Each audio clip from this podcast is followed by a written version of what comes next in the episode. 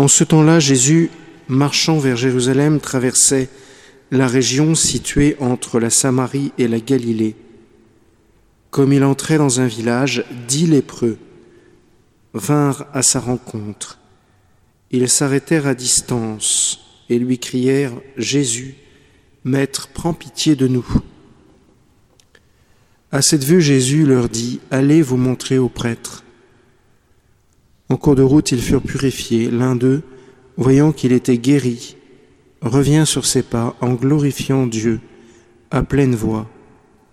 Il se jeta face contre terre aux pieds de Jésus en lui rendant grâce. Or, c'était un Samaritain. Alors Jésus prit la parole en disant, Tous les dix n'ont pas été purifiés? Les neuf autres, où sont-ils? Il ne s'est trouvé parmi eux que cet étranger pour revenir sur ses pas et rendre gloire à Dieu. Jésus lui dit, Relève-toi, va, ta foi t'a sauvé. Jésus guérit les malades, ça c'est une réalité. Vous savez qu'il utilisait 25% de son temps pour guérir les malades. Il y a des gens qui calculent toujours tout et qui ont trouvé ça, 25% de son temps. Et la plupart du temps, quand ces guérisons euh, étaient portaient du fruit, enfin je veux dire quand, les, quand elles étaient accueillies dans leur plénitude, eh bien non seulement les malades en étaient guéris, mais ils étaient sauvés. Ce que je veux dire, c'est que les guérisons miraculeuses que Jésus opère, jadis comme aujourd'hui, ne sont pas la fin, mais sont en fait une étape vers le salut. En ce qui concerne ces dix lépreux, les choses sont assez drôles, enfin assez intéressantes, puisque Jésus dit lui-même allez, allez voir le prêtre. Et en fait, le seul qui va désobéir, c'est celui qui va revenir vers Jésus et rendre grâce à Jésus. En fait, en faisant ça, il désobéit à Jésus. Pourquoi? Parce que lui, il a la double peine.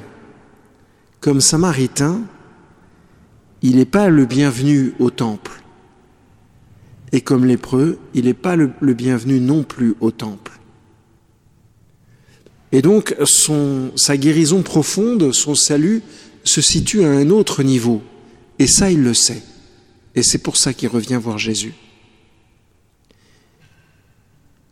Bien souvent, le Seigneur nous pardonne nos péchés. Cette lèpre que nous pouvons contracter si facilement. Et bien souvent, et j'en suis le témoin, et les murs de cette Église le disent et le redisent sans cesse, le Seigneur ne cesse de guérir les gens.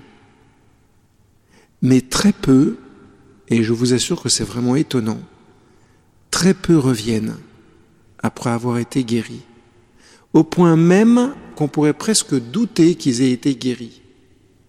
Thérèse de l'Enfant Jésus elle-même a été guérie par la Sainte Vierge.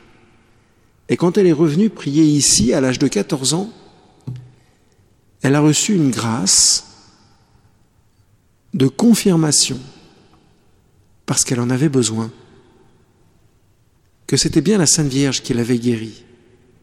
Quand on est un enfant, qu'on a 9 ans, les certitudes les plus, les plus manifestes s'échappent. Alors elle avait besoin d'être confirmée. Mais il fallait qu'elle revienne et qu'elle et qu'elle euh, rende grâce à Dieu. C'est ce qu'elle a fait, elle aussi, comme ce Samaritain lépreux. Pourquoi est-ce qu'il faut témoigner et revenir? Parce que nous avons besoin d'être sauvés. Nous avons besoin d'une certaine façon de poser un second acte de foi. Un acte de foi qui porte du fruit dans notre cœur, mais qui porte aussi du fruit dans le cœur des autres. C'est parce que je témoigne de ce que le Seigneur a fait pour moi, des guérisons qu'il m'a données, qu'ensuite les autres grandissent dans la foi, ont à leur tour le désir de demander cette guérison, ces guérisons. et les recevoir. Mais qui reviendra? Qui témoignera? Demandons cette grâce au Seigneur, pas tellement d'être guéri parce que ça, il la donne abondamment, ni même d'être sauvé parce que ça, c'est difficile de lui échapper.